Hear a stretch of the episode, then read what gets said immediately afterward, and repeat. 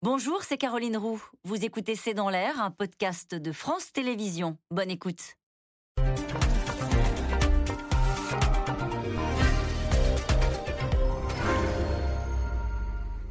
Bonsoir à toutes et à tous. Un discours de 40 minutes sous les ors du Kremlin. Vladimir Poutine a officialisé en début d'après-midi le rattachement à la Russie des quatre régions conquises en Ukraine et dont les habitants seront russes pour toujours, a précisé le maître du Kremlin, appelant désormais à un cessez-le-feu avec l'Ukraine avant de se lancer dans une longue diatribe contre l'Occident et plus précisément les États-Unis. Alors question, quelle était la tonalité de ce discours? À qui s'adressait-il? Que va faire Vladimir Poutine si ces régions désormais considérées comme russes sont attaqués. Et puis jusqu'où les Russes et les alliés de Vladimir Poutine sont-ils prêts à soutenir cette guerre en Ukraine? C'est le sujet de cette émission, de ce C'est dans l'air, intitulée ce soir Poutine, l'annexion pour toujours, avec un point d'interrogation, bien sûr. Pour répondre à vos questions, nous avons le plaisir d'accueillir Bruno Tertré. Vous êtes directeur adjoint de la Fondation pour la recherche stratégique, conseiller géopolitique à l'Institut Montaigne. Et je rappelle la nouvelle édition 2021 de votre Atlas des frontières. C'est aux éditions Les Arènes. Tatiana Castoué-Vajan, vous êtes directrice du Centre Russie, Nouveaux États indépendants à l'Institut français des relations internationales. Je cite votre tribune publiée hier dans Le Monde. La guerre de Poutine contre l'Ukraine est entrée dans une nouvelle phase encore plus dangereuse. Et puis je rappelle votre livre, La Russie de Poutine en sans question, c'est chez Talandier. Annie Daubenton, vous êtes journaliste, essayiste, vous avez été conseillère culturelle à l'ambassade de France à Kiev et vous avez été correspondante à Moscou pour Radio France. Je rappelle votre livre, Ukraine, l'indépendance à tout prix, c'est chez Bûcher-Chastel. Et enfin, Nicolas Tonev, vous êtes rédacteur en chef à Europe 1, spécialiste de la Russie. Vous avez été correspondant à Moscou, envoyé spécial en juin dernier en Ukraine. Vous êtes également réalisateur de documentaires la fortune cachée de Poutine et Poutine le parrain. Euh, ce sont deux documentaires réalisés avec Anastasia Kirilenko et c'est chez Kappa Productions. Merci de participer à cette émission en direct. Bruno Tertré, tout d'abord, question très ouverte. Qu'avez-vous pensé de la tonalité de ce discours de Vladimir Poutine qui, euh, en vainqueur, a dit euh, que les habitants de ces quatre régions seront russes pour toujours, a-t-il précisé, désormais? Oui, vous avez prononcé un mot important et que je partage totalement, un discours de vainqueur. Euh, alors qu'on disait Vladimir Poutine acculé, alors que son intervention du mercredi 21 à 8 h du matin était d'une tonalité très différente, là, il a prononcé très délibérément et de manière solennelle un discours qui se voulait victorieux, euh, un discours de remobilisation politique, euh, un discours de justification, bien sûr, et surtout un discours qui reprend tous les thèmes qui lui sont chers depuis une dizaine d'années, c'est-à-dire que c'est quelqu'un qui, pas du tout isolé, moi, c'est quelqu'un qui dit non, je suis le fer de lance de la contestation, de la mobilisation anti-occidentale dans le monde. C'est aussi un message aux Russes, aux Turcs, pardon, aux Chinois, aux Turcs et aux autres. Euh, vous, vous voulez, euh, vous pensez éventuellement prendre vos distances euh, avec moi, mais sachez que c'est moi qui porte avec cette guerre, c'est moi qui porte l'opposition à l'Occident.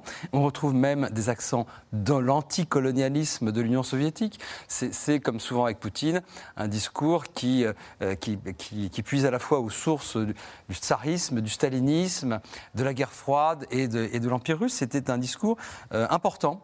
Et je crois surtout que, on va en reparler, mais euh, nous vivons une journée importante aujourd'hui, parce qu'il y a un vrai tabou qui a été brisé. Euh, c'est quand même la première fois depuis 1940 qu'on a l'annexion forcée comme cela d'un territoire de cette taille. C'est euh, plus de 90 000 km, c'est quasiment c'est la taille du Portugal. C'est la taille du Portugal aujourd'hui Rendez-vous compte. Euh, rattaché à la Russie. Rendez-vous compte, c'est quelque chose que l'on n'a pas vu depuis euh, l'annexion des pays baltes par Staline, ou encore, parce que c'était la même période, à une époque où j'allais dire certains États pratiquaient justement ce type d'annexion forcée, l'Anschluss, le territoire du Sud-Est. J'en reviens à l'époque du stalinisme et du nazisme, parce que hélas, parfois, les analogies historiques peuvent avoir du bon et peuvent être justes. C'est véritablement quelque chose qui nous ramène à des décennies qui n'étaient pas exactement les plus gaies du XXe siècle. Annie de Menton, un discours de vainqueur sous les, les, dorures de cette grande salle magnifique du Kremlin, avec ce blanc et ces lustres éclatants, avec tous ces, tous ces responsables russes tirés à quatre épingles, l'écoutant euh, tel le, chef suprême. Il y avait aussi une mise en scène qui voulait montrer la Russie éternelle incarnée, portée par Vladimir Poutine Oui, je suis d'accord. C'était un, discours de vainqueur.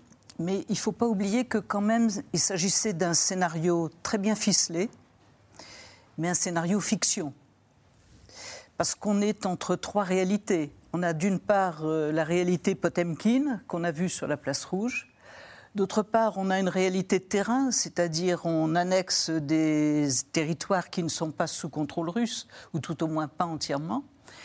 Et par ailleurs, on a une troisième réalité que le, décor du Kremlin voudrait faire oublier, c'est euh, une jeunesse qui s'enfuit.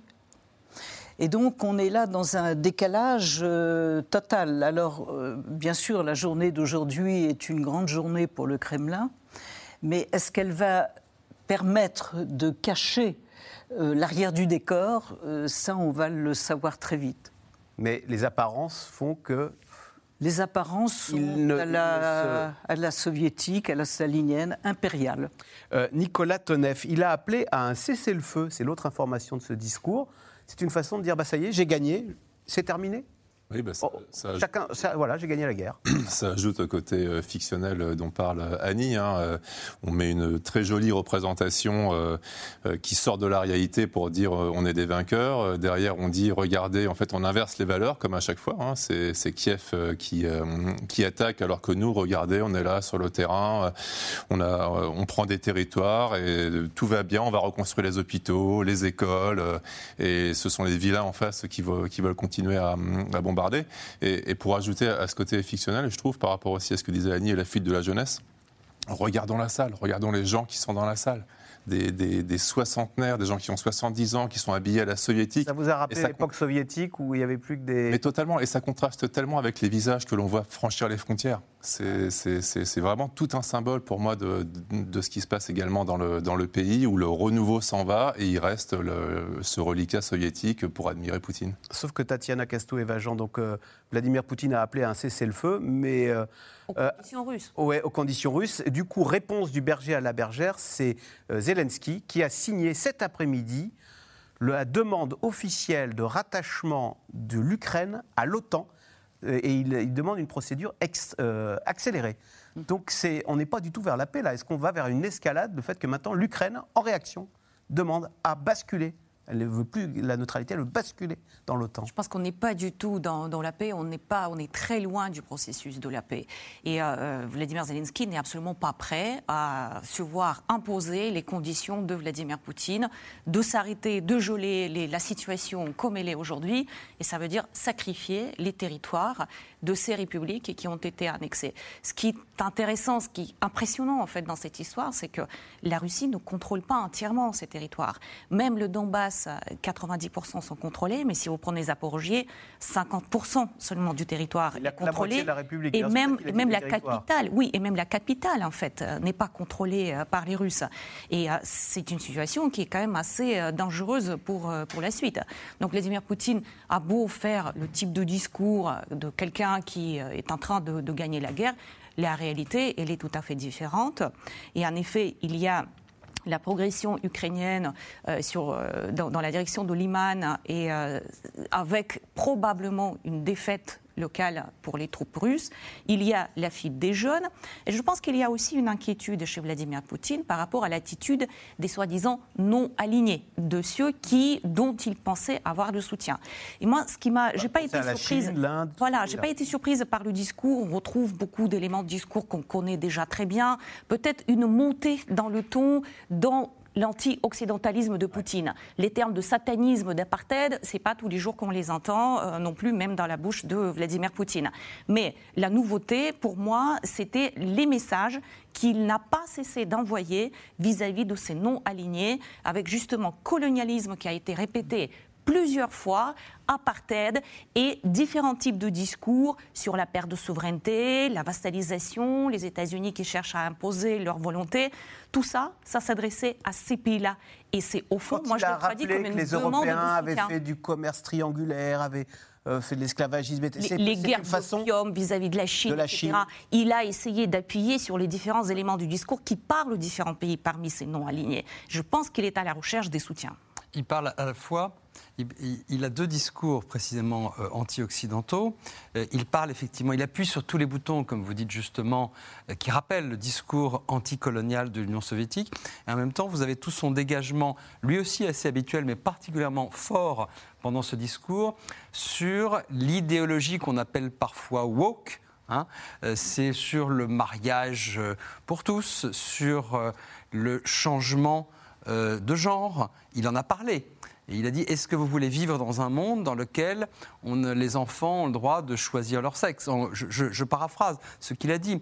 Et c'est un discours qu'on a vu dans sa bouche, qu'on a entendu chez lui de plus en plus fort depuis une dizaine d'années. Rappelez-vous, même en France, euh, moi j'avais trouvé qu'il était, il avait très bien surfé sur la vague de ce qu'on avait appelé la manif pour tous dans les années 2013-2014. À partir de ce moment-là, peut-être un peu avant, euh, Annie et Tatiana me, corrigeront, euh, il a véritablement voulu se présenter en défenseur des entre guillemets vraies valeurs européennes, des vraies, des valeurs conservatrices qui incarnent l'Occident beaucoup mieux que les États-Unis. Et donc, il a effectivement profité de ce discours où il parle de tout, il coche toutes les cases.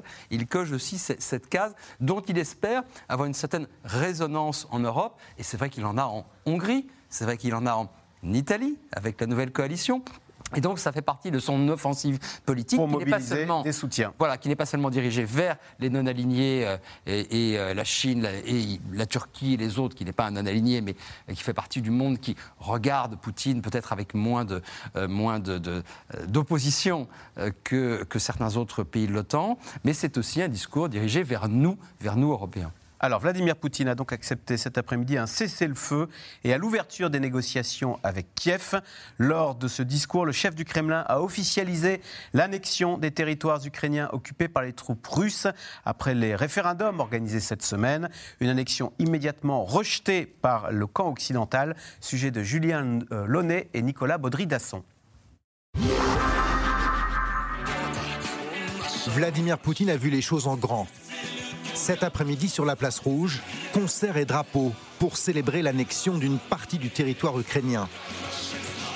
Les cérémonies ont débuté trois heures plus tôt sous les ordres du Kremlin. Président Российской Fédération, Vladimir Vladimirovich Poutine. Face à l'élite russe, le maître des lieux monte sur scène, triomphant.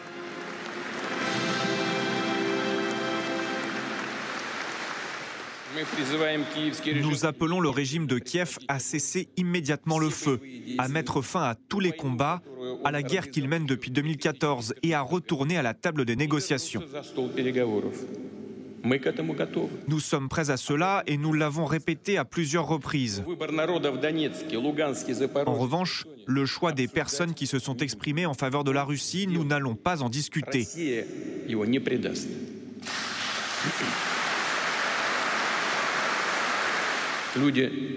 Les habitants de Lugansk, Donetsk, Kherson et Zaporizhzhia deviennent nos citoyens pour toujours. Après la Crimée en 2014, quatre régions ukrainiennes se retrouvent donc à leur tour rattachées à la Russie. Lugansk, Donetsk, Zaporizhzhia et Kherson. Résultat des référendums organisés dans ces zones, où le oui l'a officiellement emporté très largement. Unanimité ou presque au sein de la communauté internationale pour condamner ces consultations. Avant même la réunion tout à l'heure du Conseil de sécurité de l'ONU, les États-Unis affichent leur fermeté. Les États-Unis, je veux être très clair à ce sujet, les États-Unis ne reconnaîtront jamais, jamais, jamais les revendications de la Russie sur le territoire souverain de l'Ukraine. Ce soi-disant référendum est une parodie, une absolue parodie dont les résultats ont été fabriqués par Moscou. Dans le même temps, les États-Unis décident d'apporter une nouvelle aide militaire à l'Ukraine, montant 1,1 milliard de dollars. Sur le front, les troupes de Kiev poursuivent leur contre-offensive, notamment dans le nord-est. En reconquête comme à Kupiansk, le contrôle de cette ville vient d'être totalement repris. Sept mois sous l'occupation, c'était comme être en prison. Vous êtes arrêté tous les 3 ou 4 kilomètres à un poste de contrôle et ils vous fouillent, vous dépouillent littéralement jusqu'à l'os. La brutalité de la guerre et l'horreur ce matin près de Zaporizhia avec cette frappe sur une colonne de civils. Au moins une vingtaine de morts et des dizaines de blessés, sachant que les deux camps se rejettent la faute. Après l'attaque, le président ukrainien a qualifié son homologue russe de racaille sanguinaire. Hier, il appelait le peuple voisin au sursaut. Tout vous a déjà été pris. L'un d'entre vous possède-t-il une plateforme pétrolière Ou des palais Des vignobles Avez-vous des yachts ou une banque Pourquoi vous battez-vous Vous n'avez que des prêts, quelque chose à dévorer le soir et maintenant la mobilisation. Battez-vous pour ce qui vous appartient, restez en dehors de notre terre, de notre âme et de notre culture. Cet après-midi, Volodymyr Zelensky a vite répliqué à l'annexion officielle des quatre territoires ukrainiens. Il espère que son pays rejoindra l'OTAN dès que possible, d'où l'annonce d'une demande d'adhésion accélérée. Alors, question euh, téléspectateur Tatiana Castoueva-Jean. Comment une armée en pleine débâcle va-t-elle pouvoir contrôler des territoires plus grands et hostiles Est-ce que l'armée russe va être en mesure de faire respecter ces frontières dont Vladimir Poutine nous dit bah, maintenant ce sont les frontières de la Russie? Je pense que ça va être extrêmement difficile. Hein. Les Ukrainiens n'ont pas, n'ont absolument pas prévu d'abandonner ces territoires. Ils les considèrent comme des territoires occupés. Ils vont continuer, à mon avis, même la, même la menace nucléaire ne leur fera pas peur. Je pense à la tribune qui a été faite par le général Zaloujny, le chef de l'état-major euh, des euh, armées euh, ukrainiennes, et qui avait dit même une frappe nucléaire tactique ne brisera pas la volonté des Ukrainiens de récupérer ces territoires. Et donc à partir de là, la situation peut être très dangereuse sur place. Après, la question que je me... qu'on s'attaque la, question à son pays, à la Sainte-Russie la, question que je me pose, c'est ces troupes, les nouveaux mobilisés, etc., même si les débuts sont extrêmement chaotiques de cette mobilisation, est-ce qu'il ne va pas y arriver quand même à ramener un certain nombre de personnes et que cette masse serve à sécuriser ce territoire plutôt que d'aller euh, au-delà? C'est probablement cela la prochaine étape et l'objectif militaire, c'est de geler la situation, confirmer l'emprise russe sur ces territoires-là sans pour l'instant, essayer d'aller au-delà. Bruno Tertri, n'empêche maintenant que la frontière, c'est la Russie. Euh, ce serait une terrible humiliation pour Vladimir Poutine que de ne pas être capable de sécuriser la frontière de la Russie, puisque dans sa tête, maintenant, si on continue d'attaquer ces régions, de Louhansk ou de, ou de Kherson, on s'attaque à la Russie. C'est vrai. Il va l'accepter, Poutine? C'est vrai, mais euh, ça a aussi un avantage pour lui. Son discours, de plus en plus depuis quelques mois, dès l'origine, mais de plus en plus depuis quelques mois, consiste à dire euh, ce n'est pas nous qui sommes en guerre contre l'Ukraine, c'est l'OTAN qui est en guerre contre la Russie. Et plus euh, la Russie est attaquée, d'une certaine manière, plus cela valide, en tout cas une partie du discours une partie du territoire russe selon Moscou, qui est en fait un territoire ukrainien, plus cela valide son discours selon lequel la Russie est attaquée par l'Ukraine, par les nazis, par l'OTAN. C'est la même chose. Hein. L'Ukraine, les nazis, l'OTAN, pour, lui, c'est la même chose. Et là, c'est vrai qu'on a une sorte de réponse du berger à la bergère avec Zelensky qui, euh, un peu par surprise, a envoyé cette lettre de candidature à l'OTAN. Alors que rappelez-vous, dans les trois premiers mois de la guerre, Zelensky, qui ne voulait pas tomber dans le piège justement de Poutine, disait non, non, attendez, moi, euh, l'OTAN, c'est pas ça le sujet. Ah euh, c'est pas ça le sujet. Il était peut-être prêt à ce moment-là, euh, l'histoire nous le dira, à, euh, voilà, à dire écoutez, moi je veux bien renoncer à l'OTAN si c'est ça le problème. Ça n'était pas ça le problème. Mais en tout cas, il ne voulait pas entrer dans le jeu de Poutine. Désormais, maintenant, vous savez, j'ai employé l'expression euh, franchir le, Rubicon. Tout le monde est en train de brûler ses vaisseaux dans cette affaire.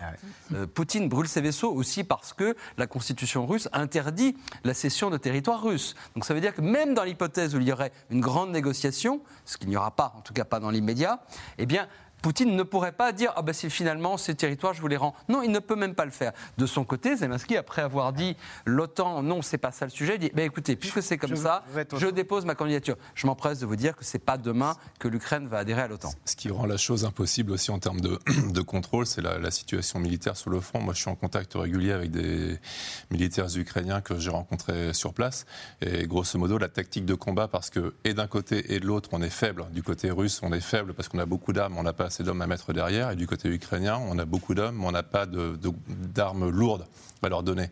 Et du coup, en fait, les tactiques de combat sur place, c'est 7 euh, hommes contre 7 hommes. Donc en gros, euh, c'est un petit, un petit groupement ukrainien qui va attaquer un, un, petit groupement russe. Euh, on suppose que le groupement ukrainien va gagner, il va gagner 30 mètres dans la forêt. Euh, une demi-heure plus tard, un groupement russe va attaquer un peu plus loin et va gagner 100 mètres, 150 mètres. Et tout ça fait qu'en fait, avec ce front mou, vous n'avez jamais de, zone clairement délimitée. Et donc, comment voulez-vous planter une frontière quand tout bouge comme ça en permanence? Annie de Banton, avec un, Donbass maintenant russifiées, enfin c'est ces régions-là russifiées, et avec une Ukraine otanisée, est-ce que cette frontière, de plus en plus, avant c'était euh, les pro-russes contre les Ukrainiens, c'est pas en train de devenir la Russie contre l'Amérique? Est-ce qu'il n'est pas là le risque? Est-ce qu'on, euh, dans, dans, cette escalade, euh, c'est pas ces deux, ces deux anciennes superpuissances qui se retrouvent en face à face?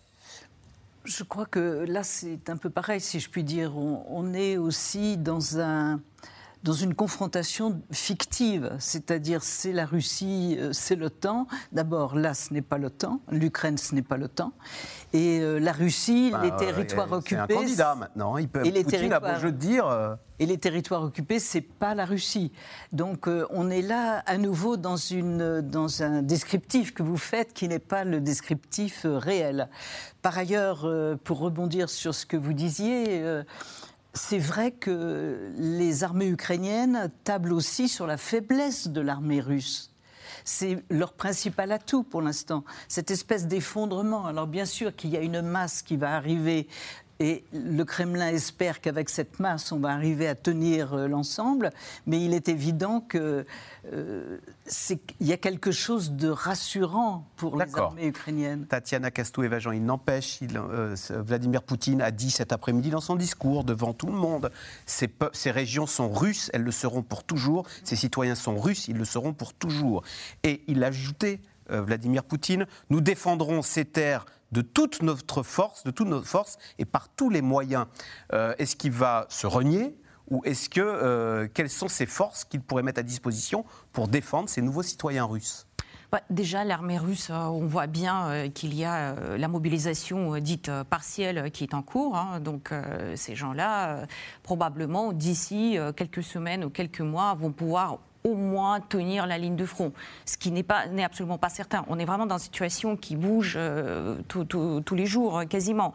Et évidemment, Vladimir Poutine insiste sur le fait que ce sont les territoires russes. C'est à la fois le message qui est adressé à son propre public, et je pense qu'avec l'événement aujourd'hui, la façon dont c'est scénarisé, le concert qui a suivi, etc., c'est censé susciter la même euphorie qu'on a connue en 2014 au moment de l'annexion de la Crimée. Il cherche à booster sa popularité, il cherche à donner la légitimité à son action. Or, ce qu'il faut savoir, les derniers sondages, notamment du centre Olivada, montrent l'érosion de la popularité de Vladimir Poutine qui arrive très vite avec les annonces de la mobilisation. Et donc, il y a quand même une contre-tendance. Et deuxièmement, le deuxième public auquel il s'adresse, ce sont les Occidentaux pour dire sur son mes désormais, je vais les sanctuariser y compris l'arme nucléaire. D'ailleurs, il a à nouveau fait d'une manière très intéressante l'allusion à l'arme nucléaire aujourd'hui en disant que ce sont les États-Unis, la seule puissance qui a deux reprises dans l'histoire à utiliser l'arme nucléaire.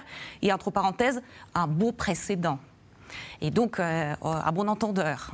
donc évidemment, c'est un message très fort pour casser la volonté des Occidentaux de continuer à soutenir l'Ukraine et à fournir des armes. Nicolas Tonev, on voit que l'armée ukrainienne euh, n'entend absolument pas euh, négocier un cessez-le-feu. Au contraire, elle continue ses offensives. si elle continue de gagner du terrain, qu'est-ce qui se passe? Vladimir Poutine accepte de dire bon bah j'ai perdu, on arrête tout.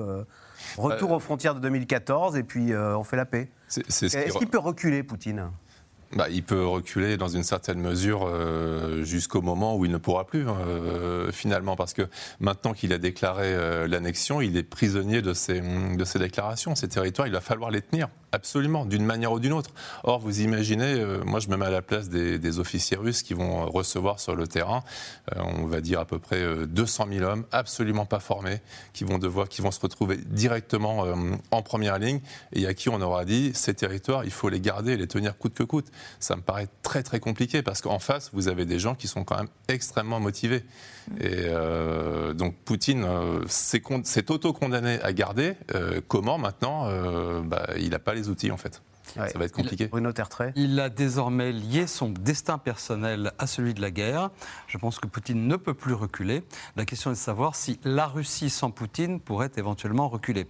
Ah, Vous venez d'évoquer la Russie sans Poutine. Ah oui, parce qu'on est obligé. La question commence à se poser de l'après-Poutine. La, question euh, se pose déjà depuis plusieurs, plusieurs semaines. Mais je, je voulais juste faire cette distinction. Je pense que Poutine, lui, ne pourra plus jamais reculer. Encore une fois, il a brûlé ses vaisseaux, pardon pour la, multiplication des métaphores, mais il a vraiment brûlé ses vaisseaux, il a franchi le Rubicon, je ne sais pas comment, comment on peut le dire, mais lui ne pourra plus reculer. La question qui est ouverte, je n'y réponds pas, c'est de savoir si, sans une autre peut-être pas une autre Russie, mais un autre Kremlin, on va dire, parce que la Russie sans Poutine, c'est pas forcément une Russie totalement différente, pourrait éventuellement négociée. Sur le plan militaire, en tout cas, je pense que l'armée ukrainienne est maintenant, c'est une sorte de course de vitesse entre, d'un côté, une armée ukrainienne surmobilisée, même si elle récupère un peu de ses gains euh, des dernières semaines. Et de l'autre côté, vous avez deux choses qui vont arriver. Euh, les troupes, la chair à canon, pardon d'employer ce terme, mais ça sera littéralement la chair à canon, mais la chair à canon, quand ça fait masse, ça peut avoir un effet militaire. Et puis l'arrivée d'un général qui s'appelle le général Hiver. Et ça, le général Hiver, quand il arrive dans la région, bah, ça ralentit un petit peu les opérations quand même. Donc je dirais qu'il y a un mois, peut-être un mois et demi, pendant lesquels l'Ukraine va tout faire pour avancer et consolider ses gains. Hmm.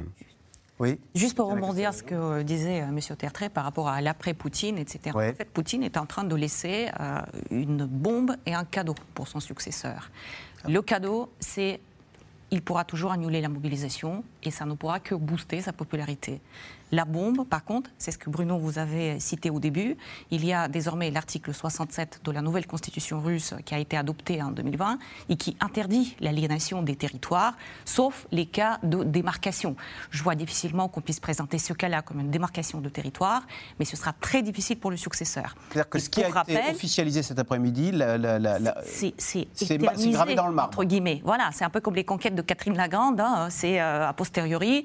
Aujourd'hui, c'est sanglant, mais demain, il va rester dans l'histoire comme celui qui a apporté, apporté des terres. Donc c'est ça ce qu'il faut avoir en tête. Et juste un dernier rappel, même Alexei Navalny, l'opposant euh, à Vladimir Poutine, qui est en prison, même lui, au moment de la Crimée, ne pouvait pas dire on peut se séparer de la Crimée, etc. Ça lui a été beaucoup reproché par la suite. Donc même pour le prochain leader, l'idée de rendre des terres ne sera pas populaire. Donc en vérité, c'est très grave. C'est voilà, brûler les vaisseaux, franchir le Rubicon, c'est ce qu'il a fait aujourd'hui. Donc on, on est en train de vivre vraiment un moment historique et dans une certaine mesure de non-retour. Et Annie de Menton, ce qui a été frappant aussi, c'est que euh, au fond, il a, fait grandir les frontières de la Russie. Il, a eu des mots très durs contre les dirigeants soviétiques de 1991, euh, bah, qui ont, euh, j'ai plus ces mots exactement en tête, mais qui, qui ont, ont détruit l'empire, le beau pays que nous avions, voilà, notre beau pays. Oui, bien sûr. Ça vous a frappé, ça? Oui, bien sûr. Il y a à nouveau, mais ça, c'est pas la première fois. Effectivement, il y a toujours ce, ce relan de regret du système précédent.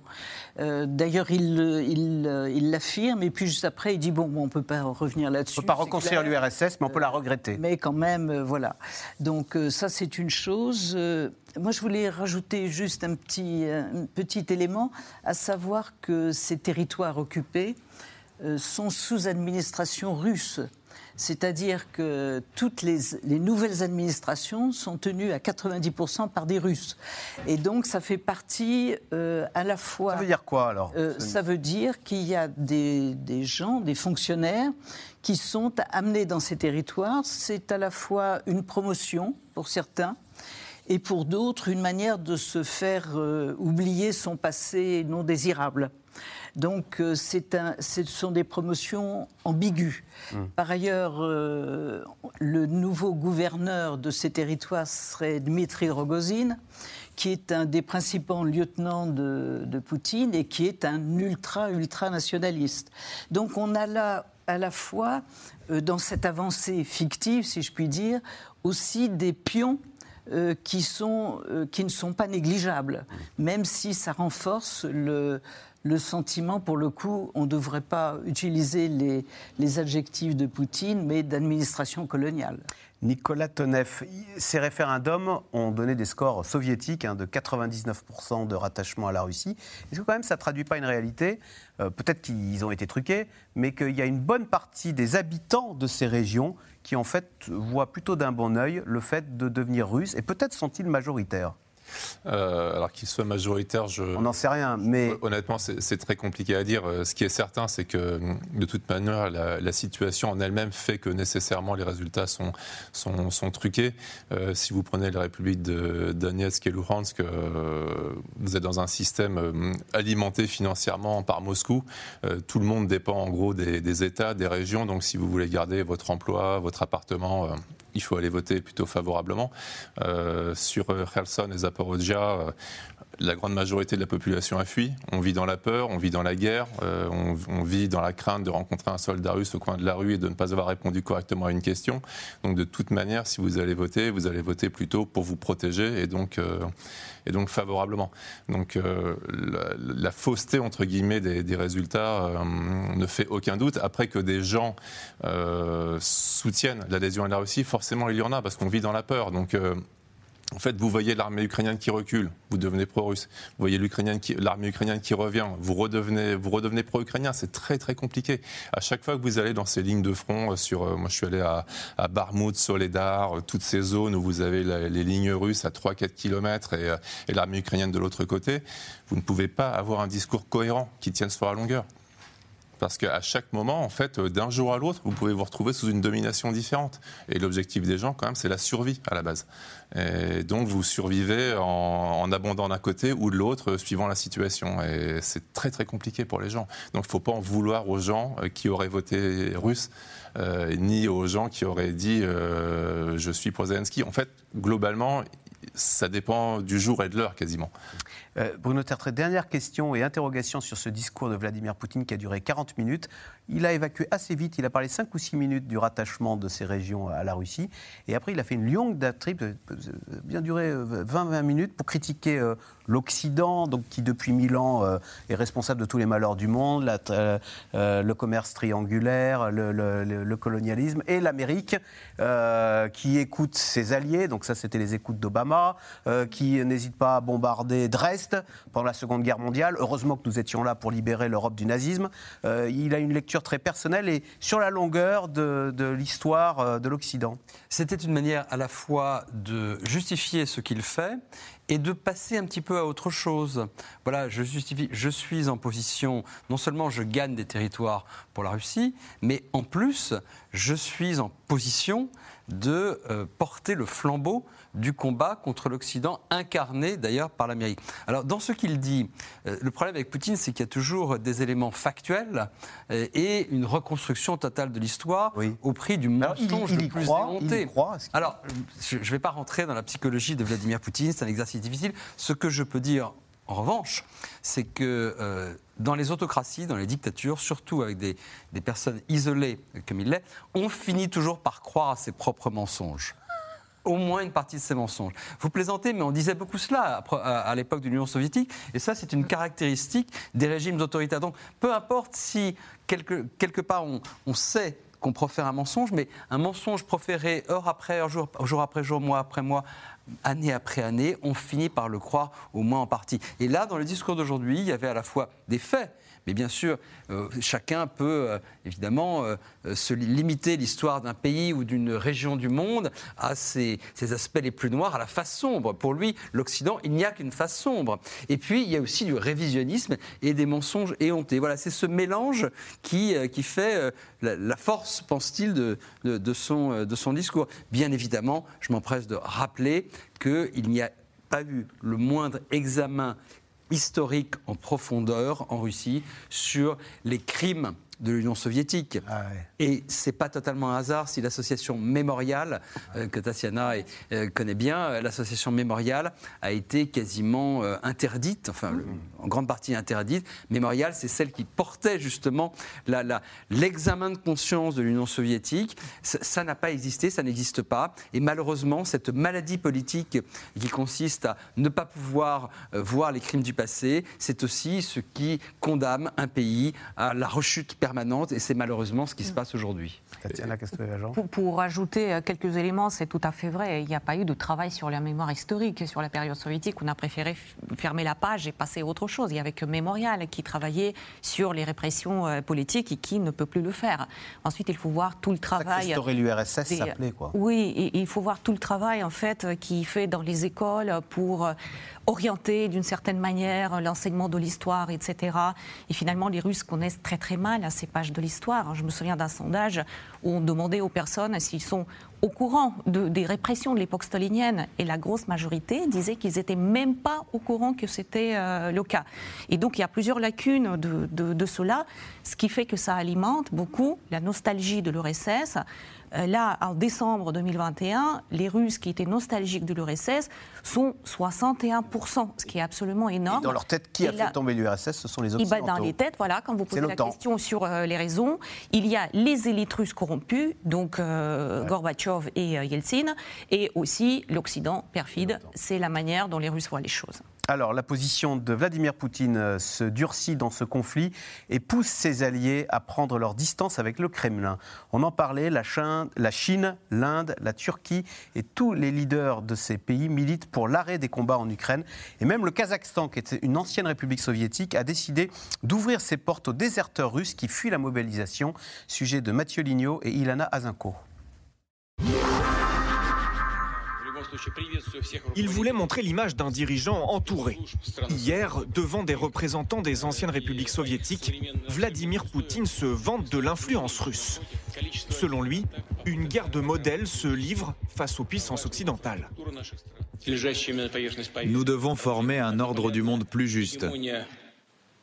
Cela est lié à l'hégémonie de l'Occident qui est en train de s'effondrer. Il s'accroche au passé et cherche à imposer un diktat dans toutes les sphères des relations internationales. Mais dans les faits, c'est la Russie qui semble de plus en plus isolée sur la scène internationale. Même la Turquie, qui accusait encore il y a quelques semaines l'Occident d'attiser le conflit, durcit le ton contre Vladimir Poutine. Depuis 2014, nous discutons avec mon cher ami Poutine de tout cela.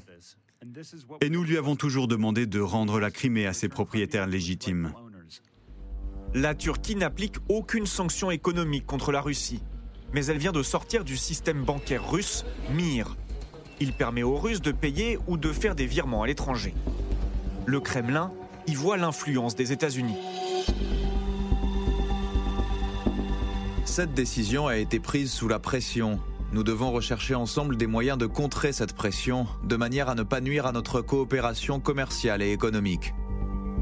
Un allié encore plus proche de Moscou semble maintenant lui tourner le dos. En Asie centrale, le Kazakhstan regarde plutôt vers son voisin chinois. 100 000 Russes ont fui la mobilisation et ont traversé la frontière avec cette ancienne république soviétique. Ils sont accueillis ici comme des réfugiés. Dès que la mobilisation a été annoncée, par principe, j'ai tout de suite pris la décision de partir. De plus en plus de gens arrivent chaque jour. Nous ne savons pas où les mettre. Alors il y a des gens qui viennent ici, qui aident et qui les hébergent gratuitement. Le président kazakh annonce même offrir la protection à tous les déserteurs russes et il dénonce les référendums illégaux en Ukraine. L'intégrité territoriale d'un État doit être inaliénable. C'est un principe clé. J'en ai toujours parlé ouvertement et clairement sur la scène internationale. Il y a une guerre d'ampleur qui se déroule dans notre voisinage immédiat. Nous devons nous en souvenir en pensant avant tout à notre sécurité. Le Kazakhstan craint d'être le prochain pays dans le collimateur russe après l'Ukraine. Des grandes puissances accusées d'être trop conciliantes avec Poutine commencent à durcir le ton. Un revirement pour l'Inde et la Chine. La Chine est prête à travailler avec l'Ukraine pour maintenir l'élan de la coopération bilatérale dans divers domaines et enrichir la portée du partenariat stratégique sino-ukrainien. La position de la Chine sur la crise ukrainienne est cohérente et claire. Nous avons toujours été objectifs et justes, toujours à l'écoute du côté de la paix. On nous demande souvent de quel côté êtes-vous? Et notre réponse est à chaque fois directe et honnête. L'Inde est du côté de la paix et y restera fermement. Distance diplomatique avec Vladimir Poutine d'un côté, opportunisme économique de l'autre. C'est toute l'ambivalence de la Chine et de l'Inde. Les deux pays ont augmenté drastiquement leurs achats de pétrole et de gaz russe. Alors, question téléspectateur Bruno Tertré, c'est François euh, à la Réunion. Les seuls pays à pouvoir faire fléchir Vladimir Poutine ne sont-ils pas la Chine et l'Inde? Alors, la Chine ne veut pas et l'Inde ne peut pas à supposer même qu'elle le veuille. La Chine n'a absolument pas envie d'arrêter Vladimir Poutine. Sauf si vraiment, dans un accès de folie, euh, euh, Poutine envisageait d'employer l'arme nucléaire, ou alors là, peut-être que ça ferait changer le calcul chinois. Mais Euh, je voudrais préciser par rapport à ce qui était dit dans le reportage que sur le fond, la position de la Chine n'a pas varié. La Chine a beau dire nous sommes pour la paix, le respect de l'intégrité territoriale, la Chine ne lâche pas Poutine. Du côté de l'Inde, en revanche. Elle, avait dit en février dernier, elle avait parlé d'une amitié solide comme un roc. Euh, en Ouzbékistan il y a dix jours, elle a rappelé que l'intégrité territoriale était très importante. Quant à, au Premier ministre indien, oui. lui, il a dit c'est pas le moment de faire la guerre. Alors, je, reviens, sur, et puisque vous l'avez mentionné, d'accord, elle dit ceci, euh, la Chine, mais elle dit aussi, elle continue à dire, la, question de l'intégrité territoriale, qui est vraiment la grande question du jour, euh, elle le disait déjà il y a un mois, il y a deux mois, il y a trois mois, il y a quatre mois. Attention, la Chine ne change pas de discours sur le fond. Du côté de l'Inde, c'est plus compliqué en effet. Le langage corporel de Narendra Modi euh, pendant les rencontres en, dit long. Et c'est vrai qu'on voit euh, l'Inde, là pour le coup, dire euh, nous sommes du côté de la paix, la guerre, c'est pas le moment. Et en même temps, Narendra Modi, il avait tweeté juste après sa rencontre avec Poutine J'ai eu une merveilleuse, je cite, rencontre avec Vladimir Poutine. Donc, cette ambiguïté indienne qui, c'est vrai, est euh, que l'on retrouve dans d'autres parties du monde, elle reflète non pas un lâchage, mais en tout cas une petite prise de distance. Vous savez, dans bien des, dans bien des pays du monde, on n'aime pas les perdants. Et si Poutine apparaît comme un ah. perdant, eh ben, je crois qu'il y a une grande partie des dirigeants dont on parle qui seront un petit peu moins enclins, enclin à se faire photographier avec lui. Ce que je trouve beaucoup plus intéressant, mais peut-être que, que, mes collègues en parleront, c'est le Kazakhstan, parce que là, pour le coup, il y, a il y a un vrai lâchage. Alors justement, le Kazakhstan, Tatiana Kastou et Vajan, le Kazakhstan, c'est une ancienne république soviétique. Hein. Est-ce qu'on a l'impression qu'ils ont changé de maître? Avant, c'était Moscou le maître, et maintenant, on a l'impression que c'est Pékin. Et pas tout à fait. Ils ont signé plusieurs accords avec la Turquie, y compris sur la production des drones. Hein. En tous les cas, c'est plus la Turquie d'ailleurs qui s'active beaucoup dans la région, à la limite presque plus que la Chine. Mais euh, je reviens sur le Kazakhstan. C'est passionnant d'observer ce pays depuis le mois de janvier. Parce qu'au mois de janvier, le pouvoir de Tokayev est déstabilisé. Il y a euh, l'organisation du traité de sécurité collective qui vaut le secours et qui dit cette organisation dit avant tout les troupes russes. qui gèrent les Russes avec, sont tenus d'aller aider le gouvernement. Tout à fait, qui ça avec beaucoup de finesse, ils euh, sécurisent les sites sensibles et se retirent par la suite. Mais je pense qu'ils ont cru qu'ils étaient en droit de s'attendre de la part du Kazakhstan à un peu plus de euh, fidélité, etc. Et voilà que ce n'est pas du tout le cas depuis le début de la guerre. Le président Tokayev a fait plusieurs déclarations qui vont dans le sens du soutien de l'intégrité territoriale et euh, de la souveraineté de, l'Ukraine. C'est un pays qui a le même âge, son, son existence en tant qu'État autonome a le même âge que l'Ukraine. Ils ne peuvent pas valider ce qui est en train de se passer. Surtout qu'ils ont leur propre fragilité. C'est le nord du Kazakhstan où il y a une grande minorité russophone et on a déjà entendu des députés, certes par Vladimir Poutine, mais menacer le Kazakhstan qu'il faut aller le dénazifier. Le Kazakhstan, il y a une autre musique, et je vais finir là, euh, qu'on entend aujourd'hui monter, c'est aussi la musique sur le colonialisme de la Russie, mmh. sur le génocide, sur la famine qui a été organisée. Donc le pays n'est plus le vassal fidèle de Vladimir Poutine. Annie Domantan, tout à l'heure on parlait de l'après-Poutine. Est-ce que dans la tête d'Emmanuel Macron, à qui on a beaucoup reproché de vouloir maintenir euh, des, discussions téléphoniques avec euh, Vladimir Poutine. Est-ce que Macron se dit, en fait, c'est fini, euh, Poutine, on ne le reverra pas à la fameuse table des négociations que j'envisageais il y a encore quelques mois en disant il ne faut pas humilier la Russie? Parce que là aussi, il n'a pas perdu, non pas un allié, mais quelqu'un qui voulait maintenir un, dialogue pensez qu'il aurait dû raccrocher depuis un moment, c'est ça? Non, non, c'est une question que je pose. Il y a six mois, on disait, euh, on trouvait ça très bien. Euh, que, je ne sais pas si, en l'occurrence, le président Macron est la personne. Est-ce qu'il a changé son regard sur Vladimir Poutine? Ça je, ça, je ne sais pas. Euh, et je dois dire que je ne suis pas très bien placé pour le savoir.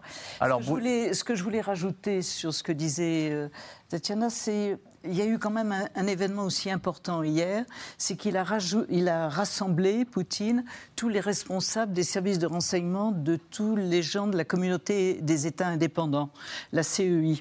CEI. Et donc, euh, c'était une manière aussi, c'est un vaisseau supplémentaire, si je puis dire, c'était une manière de leur dire, écoutez... Les anciens pays euh, les soviétiques. Anciens pays, bon, c'est la zone d'influence. Donc, euh, soyez solidaires, soyez avec nous. Et, et donc, on, on a besoin de vous parce qu'ils sont bien sûr euh, toutes les brebis galeuses. Parce que, bien sûr, pour le Kazakhstan, c'est évident, mais on a beaucoup parlé de la Biélorussie. Euh, du Biélorusse. Mais en fait, Loukachenko... Loukachenko se dit si Poutine tombe, je tombe avec? Oui, ah oui, bien sûr. Mais par ailleurs, il faut bien voir que Loukachenko a affaire à une opposition intérieure inimaginable. Et donc, il a tenu euh, vraiment... De, il n'a il il pas chuté par une sorte de miracle. Mmh. Vraiment. Mais les, Biélorusses ont fait tout ce qu'il fallait. Donc il y a là, dans la zone d'influence euh, de la Russie, des points extrêmement faibles. Bruno Tertré, sur ses soutiens dans le monde, est-ce que le regard d'Emmanuel Macron sur Vladimir Poutine a changé au cours de ces derniers mois à la lumière de Je ne suis pas plus dans la tête d'Emmanuel Macron que dans celle de Vladimir Poutine. Mais on peut décrypter des signes, des mots, des interventions, des coups de fil. Je vous donne mon ressenti, voilà. suivant. Je pense qu'une partie du cerveau d'Emmanuel Macron a fait son deuil de l'idée de refaire l'architecture de sécurité européenne avec Poutine. Je pense qu'il y a 7-8 mois, il y pensait encore. Je pense qu'il sait maintenant que ce n'est plus possible. Dès sa rencontre du mois de février à Moscou, la fameuse grande table, il revient en disant il a changé, Poutine. Donc ça, il en est conscient. Et en même temps, parce que c'est Macron, je pense qu'il n'a pas renoncé à ce que la France, avec lui, puisse éventuellement jouer un rôle le moment venu de médiation, de rééquilibrage. Il, appelle beaucoup moins Poutine et quand il le fait, alors d'abord, il faut rappeler, parce que ce n'est pas toujours su, qu'il n'a jamais appelé Poutine sans l'accord de Zelensky. Hein, ça, c'est quand même quelque chose qui n'est pas, pas toujours su. Mais ces coups de fil avec Poutine sont beaucoup moins nombreux. Et lorsqu'il y en a, c'est des coups de fil qui ont un objectif précis. Ça peut être la centrale nucléaire de Zaporizhia, ça peut être l'exportation des céréales. Donc je crois que ça, c'est une réponse longue à votre question. Je crois qu'Emmanuel Macron ne se fait plus, euh, s'il s'en est déjà fait par le passé, je ne sais pas, en tout cas ne se fait pas euh, d'illusions sur Vladimir Poutine. Alors, près de 300 000 Russes auraient donc euh, quitté leur pays pour fuir la mobilisation décidée la semaine dernière par Vladimir Poutine. La plupart d'entre eux se sont dirigés vers la Géorgie. C'est un pays qui n'a pas fermé ses frontières. Magali Lacrose et Pierre Dehorne se sont rendus à Tbilissi, donc la capitale, où ils ont rencontré des Russes qui refusent d'aller se battre en Ukraine. Reportage.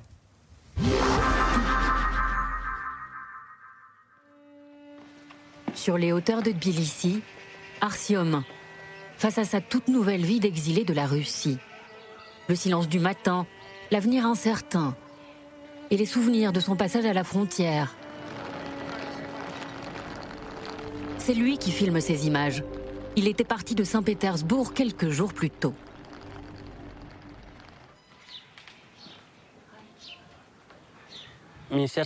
Selon la liste du ministère de la Défense, je devais faire partie de la deuxième vague de la mobilisation. Mais vous savez, il faut s'attendre à tout en Russie. J'ai 29 ans, je ne m'imagine pas dans les tranchées avec un fusil et une pelle à la main. Comme la plupart de ses amis, Artyom est resté en Russie quand la guerre en Ukraine a commencé. La prise de conscience est arrivée quelques mois plus tard. Je savais ce qu'il se passait en Ukraine, mais je crois que j'ai vraiment compris pendant les vacances cet été. En Allemagne, j'ai rencontré Aliona, une Ukrainienne. Elle m'a raconté son 24 février, tous les gens qui fuyaient, elle et sa famille sous les bombes dans les trains sombres. Vous savez, à la télévision russe, on y raconte que la Russie se bat pour la paix dans le monde. Moi, je ne la regarde pas. Je lisais les journaux d'opposition. Novaya Gazeta, Medusa. Mais on les a fermés aujourd'hui. Ils ne sont accessibles que hors de la Russie.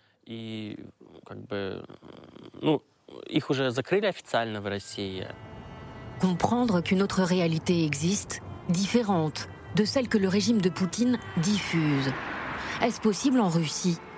À partir de quand devient-on un opposant? Dans le quartier du vieux Tbilissi, tous ceux qui fréquentent ce café russe le disent, l'air de Moscou était devenu irrespirable. Ah, vous sentez comme l'air est meilleur ici? Comme chaque soir, le patron du bar accueille ses clients, anciens ou de passage. Un peu comme une famille recomposée. Ici, chacun son histoire d'exode. On le comprend après l'avoir vécu. Un exilé a beaucoup de besoins urgents en arrivant quelque part. Mon rôle, c'est de les aider. On a créé le café pour ça, pour s'aider, se rencontrer. Quelqu'un leur donnera à manger, un logement, ça c'est pour les premiers jours. Ensuite, il faut être là moralement. Comment trouver l'information, à qui faire confiance quand on arrive ici? Il faut réapprendre à vivre.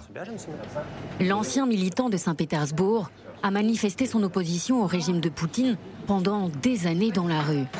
Quand il a décidé de partir, c'est parce qu'il risquait sa vie. Quel que soit le régime politique, l'homme doit passer avant. Ce n'est pas le cas en Russie. Mais les jeunes s'en rendent compte aujourd'hui et il ne faut pas laisser passer ce moment-là.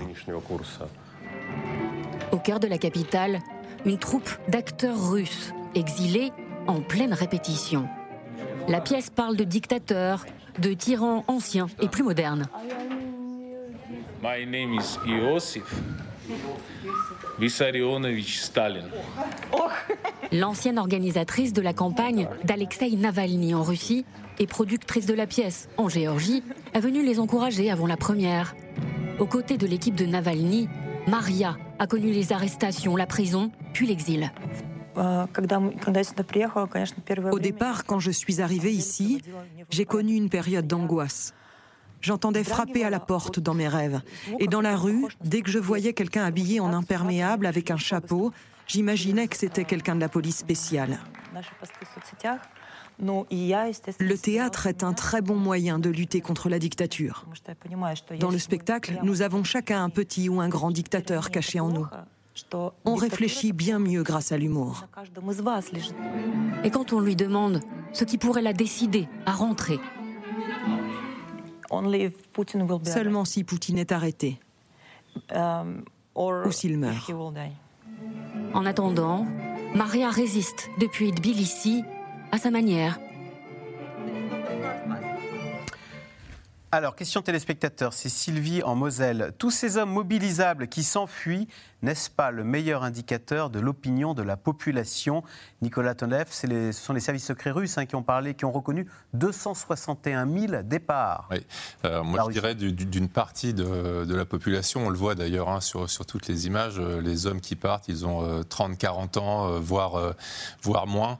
pour le coup, ça, ça répond à une, à une, des réussites de Poutine qui est reconnue par l'OCDE, c'est le taux d'équipement en portable des Russes qui est de 160 pour 100 Donc tous ces gens-là sont connectés, sont informés, ils sont jeunes, ils sont classe moyenne, ils ont probablement déjà voyagé à l'étranger, ils en sont revenus, ce qui est une première euh, depuis la chute de l'URSS. Hein. Avant, quand on partait, on partait pour toujours. Il y a beaucoup de gens maintenant qui ont fait des allers-retours, qui ont fait connaissance avec des Occidentaux, qui ont vu autre chose, et tous ces gens ne sont pas dupes euh, de la propagande.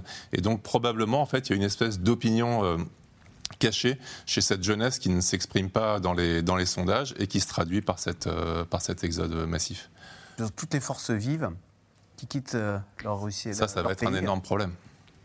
Beaucoup de jeunes, bien sûr, et ça va poser problème à tous les niveaux, y compris pour euh, l'économie. Euh, dans mes discussions récentes avec un économiste, euh, il disait en fait que la mobilisation aura presque plus de conséquences immédiates sur l'économie russe que les, sanctions, finalement. Ah Donc c'est quelque chose d'extrêmement grave. Vladimir Poutine, tout au long de ces années, disait se préoccuper beaucoup de la question démographique, des problèmes démographiques de la Russie. Là, très honnêtement, on voit que ses priorités sont ailleurs. Et juste un chiffre que je cite souvent parce qu'il est vraiment impressionnant et flagrant, le nombre de personnes euh, de la catégorie d'âge entre 15 et 19 ans en Russie était de 12 millions à peu près au milieu des années 2000. Ils sont moins de 7 millions aujourd'hui. Oh c'est la cohorte dans laquelle on recrute dans les universités, dans l'armée, etc. Ça, c'est les chiffres officiels d'Eurostat. Quand vous regardez cette ligne, c'est juste impressionnant. Et puis, il y a eu aux alentours de, l'année 2016, il y a eu une petite amélioration démographique. Les euh, autorités ont lancé la mesure, la récompense matérielle pour le deuxième enfant. Donc il y a eu un petit sursaut dans les naissances. Mais depuis, à partir de 2007-2018, à nouveau, il y a euh, la chute démographique que même l'annexion des régions, à mon avis, ne compensera pas. Parce que l'annexion de la Crimée n'a pas compensé en 2014 non plus cette chute euh, démographique. il y a la population qui est extrêmement vieillissante et qui, elle, reste nostalgique, ce que je disais tout à l'heure, d'où l'URSS, euh, les, les, retraités, je crois qu'ils sont au nombre de, et ça ne cesse de progresser à la différence des jeunes. Euh, donc le nombre de retraités, il est, je crois, de, 36 millions, quelque chose comme ça. Donc c'est énorme. Et alors, Bruno Tertrais, tous ces jeunes qui fuient leur pays parce qu'ils ne veulent pas se battre, euh, est-ce qu'ils sont les bienvenus? Parce que euh, ça fait masse. La, Géorgie, c'est un petit pays de moins de 4 millions d'habitants. Ça, ça, me fait penser un tout petit peu à des situations qu'on a connues dans d'autres régions du monde. Que se passe-t-il lorsque, par exemple, des réfugiés palestiniens ou syriens viennent en nombre dans un petit pays comme le Liban? Là, il y a des pays qui tiennent, il y a des pays qui ont plus de mal à tenir. Que se passe-t-il quand il y a beaucoup d'Ukrainiens qui viennent en Moldavie? Ça dépend. Mais là, c'est très, très, particulier. Justement, je, donne d'autres exemples pour dire là, c'est très particulier. Euh, mais peut-être que, euh, euh, mes collègues connaissent mieux ce pays que moi. Mais en tout cas, ce que je peux dire, c'est que la grande différence, c'est que la Géorgie, elle a été envahie par la Russie. Donc ça fait, c'est, compliqué. Juste avant qu'on en reparle, peut-être un tout petit mot sur la crise démographique. Il y a quand même une véritable opération d'ingénierie démographique que Poutine a essayé de faire. En annexant la Crimée plus les quatre districts et oblasts, c'est un total d'à peu près 10 millions de personnes. C'est pas rien pour un pays de 144. Ah, il fait ça pour récupérer des territoires et. Je n'ai pas dit qu'il faisait ça pour cela. Ce que je veux dire, c'est qu'il y, a un, y a un élément démographique qu'on est obligé de prendre en compte parce que c'est une priorité pour Poutine. Il y a eu par ailleurs tous ces malheureux Ukrainiens qui ont été emmenés de force, y compris des enfants, euh, en Russie. Donc ça fait partie. Donc ça, c'est. Le problème, c'est qu'il y a des vases communicants, c'est qu'il y a toutes ces forces vives qui sont déjà partis depuis le mois de février, mm. d'autres qui vont partir encore, et malheureusement, beaucoup qui vont se faire tuer. Si jamais il y a dans un an 100 euh, 000 euh, tués ou blessés ou invalides dans les forces que Poutine aura emmenées en Ukraine, ça sera une saignée supplémentaire dans le système productif russe. C'est pour ça que c'est véritablement une catastrophe à tous les niveaux. Allez, tout de suite, on revient à vos questions. Alors, Eric, dans le Pas-de-Calais, et maintenant, à part dénoncer vivement ces annexions, que peuvent faire les États-Unis et l'Union européenne? La, ligne de crête, elle est quand même euh, là. D'une part, euh, depuis le début, l'Occident essaie de ne pas euh, tomber dans la co-belligérance, mais tout en livrant les armes. Donc, c'est quand même assez, assez fragile comme positionnement. je pense que l'Occident ne va pas cesser d'armer les Ukrainiens à cause de ces annexions. Et probablement même, ça va faire sauter un certain tabou sur un certain type d'armes de plus longue portée, etc. Mais je pense que l'Occident restera sur sa ligne, ne pas envoyer les troupes et juste continuer à l'armer les Ukrainiens. D'ailleurs, les Ukrainiens ne demandent pas d'envoyer les troupes. Ils, disent depuis le début juste donnez-nous des armes. Si la Russie monte d'un cran dans l'agressivité, l'Ukraine frappera-t-elle le sol russe proprement dit? Euh, Bruno Tertré, ça c'est une ligne rouge. Hein. On ne veut pas que les Occidentaux ne donnent pas des armes pour que les Ukrainiens attaquent le territoire russe les Occidentaux n'auront pas le choix euh, dans la manière dont les Ukrainiens euh, se servent de ces armes. Le choix qui peut être fait par les Occidentaux, c'est à un certain moment de dire attendez, vous voulez envahir subitement la Crimée, c'est une situation totalement fictive. Euh, là, on n'est pas sûr que le président veuille vous donner autant de renseignements, parce que c'est le renseignement qui est le plus important et le plus utile, qu'on vous en a donné quand il s'agissait d'agir contre l'armée russe sur le reste du territoire ukrainien. Donc ça, nous verrons. C'est un scénario auquel les gouvernements occidentaux maintenant pensent beaucoup. Mm, mm. Euh, il y a six mois, ils ne voulaient pas y réfléchir. je crois que ça appartient aussi aux commentateurs de, les réveiller un petit peu de temps en temps. C'est pas qu'ils dorment, mais c'est des scénarios auxquels on ne voulait pas penser il y a trois mois. Et puis là, maintenant, depuis un mois ou deux, on y pense beaucoup plus. On ne pourra pas non plus dire Ukrainiens, arrêtez-vous là, ça ne sera pas possible.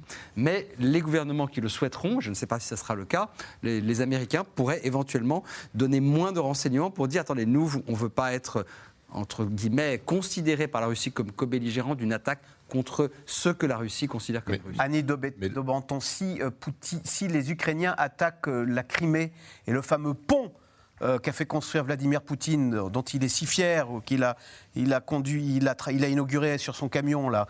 Euh, qu'est-ce que, est-ce que là, c'est pas une ligne rouge qui Non, non, il n'y a pas de ligne rouge dans ce domaine-là, dans la mesure où la Crimée a déjà été attaquée une fois et j'ai eu écho d'une nouvelle attaque ce matin, qui reste à confirmer. Mais là, il est évident que, que ça ne changera pas la tournure des événements. par ailleurs, c'est vrai que donc il est, le sentiment qu'on a. Ne s'énerve pas, Vladimir Poutine. De toute façon, l'Occident ne peut pas reculer. Et comme vous le disiez, la Russie ne peut pas reculer. C'est là le mur face auquel on se trouve aujourd'hui, c'est-à-dire une certaine forme d'impasse. Et euh, je ne sais pas, j'avais envie de, de, terminer finalement par un sourire euh, que Zelensky a prononcé ce matin. Il a dit on est d'accord pour négocier, mais avec le prochain président prochain président russe. Bien sûr. Donc tout le monde, quand même, dans sa tête et dans la suite de Poutine. Là, il y a quelque chose qui. Est-ce qu'il y a, dans le Kremlin, il y a des gens qui commencent à se dire tiens, il y a peut-être une place à prendre, un coup à jouer là C'est évident qu'il y a des dysfonctionnements tels et qui ne touchent pas seulement l'armée, que l'on a vu au moment de cette mobilisation partielle, euh, qui font que, que l'on voit qu'il y a des, des zones qui ne fonctionnent plus ensemble. Alors, euh, vous me direz, vous connaissez tout ça. On l'a vu pour la première fois, Vladimir Poutine, très tactile, avec, euh, échangeant une poignée de main avec euh, d'autres, d'autres, je ne sais pas qui c'était, des, généraux ou des, des officiels de, de, l'appareil russe. Ça vous a frappé aussi cette image, lui qui avait si peur du Covid Ce sont les quatre chefs des, des quatre républiques ah, qui ont été annexés, donc c'est pour célébrer l'événement. Où étaient les personnes invitées à assister au discours? Ah non, qui étaient Qui étaient les personnes euh, invitées à assister au discours? C'est vrai qu'on a vu, ça nous a rappelé un peu l'URSS, tous ces gens qui applaudissaient euh, au discours du maître, non? Ils avaient été convoqués. Hein. Les, deux chambres du Parlement et les membres du gouvernement. Oui, les invités d'honneur et après des convoqués. Bernard, dans les Yvelines, l'Ukraine demande son adhésion à l'OTAN. Pourrait-elle recevoir une réponse positive? Non, je ne crois pas. Pourquoi? Parce que euh, d'abord, l'Ukraine est en guerre et a une partie de son territoire qui est occupée. Euh, on n'intègre pas dans l'OTAN comme cela un pays en guerre dont une grande partie est occupée. Lorsque vous adhérez à l'OTAN, vous recevez une garantie de sécurité de la part de tous les autres membres. Il est évidemment pas question aujourd'hui euh, de le faire. mais deuxième raison, certains membres de l'OTAN diront de toute façon, nous, on ne veut pas en entendre parler. Or, la décision ne se prend pas consensus. Donc, à l'unanimité. À l'unanimité. Donc ça ne va pas se faire. La question est de savoir si cette demande d'adhésion va être prise comme un signal justifiant une assistance supplémentaire, non pas de l'OTAN, parce que l'OTAN n'est pas partie euh, au conflit, l'OTAN n'aide pas directement l'Ukraine, mais des pays membres euh, de l'OTAN. Voilà. Mais je crois qu'on est surtout dans la symbolique. La question qui se posera un peu plus tard, ça sera éventuellement une garantie de sécurité de certains pays occidentaux, ceux qui le voudront, vis-à-vis d'une Ukraine, même partiellement, même dans une partie de son territoire, mais on n'en est pas là. Bélisère, en Haute-Garonne. Quel pourrait être le prochain territoire visé par Vladimir Poutine? Vladimir Poutine qui a, regretté tous ces territoires perdus en 91 par euh, les dirigeants soviétiques, l'air de dire euh, il y en a certains, c'est bien dommage qu'on ne les ait plus. Ah, franchement, là, il est quand même très occupé. Euh. Avec, euh, le Donbass. il est quand même très occupé pour l'instant. C'est vrai qu'en fait, la, la, Russie est sur de très nombreux fronts en, réalité. Hein. Vous avez vous avez l'Ukraine, vous avez la Syrie. Euh, il faut gérer, mine de rien, ce qui se passe entre l'Arménie et l'Azerbaïdjan.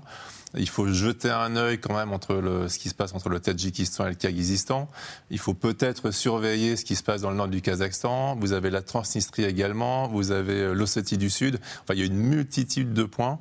Euh, qui occupent déjà euh, une armée russe, des gardes frontières russes, des, des, diplomatiques russes. Et honnêtement, là maintenant, en rajouter, ça paraît compliqué quand même. Bruno Tertrais, est-il possible que l'Occident pousse l'Ukraine à accepter les négociations que propose Poutine? Non, je ne le crois pas. Et de toute façon, même si on voulait vraiment, s'il y avait une volonté unanime et surtout une volonté américaine, parce que c'est quand même hum. le, partenaire le plus important, euh, d'aller dans cette direction, je crois que Zelensky aujourd'hui a la légitimité interne et internationale pour dire non. Mais on pourrait ne plus donner les armes.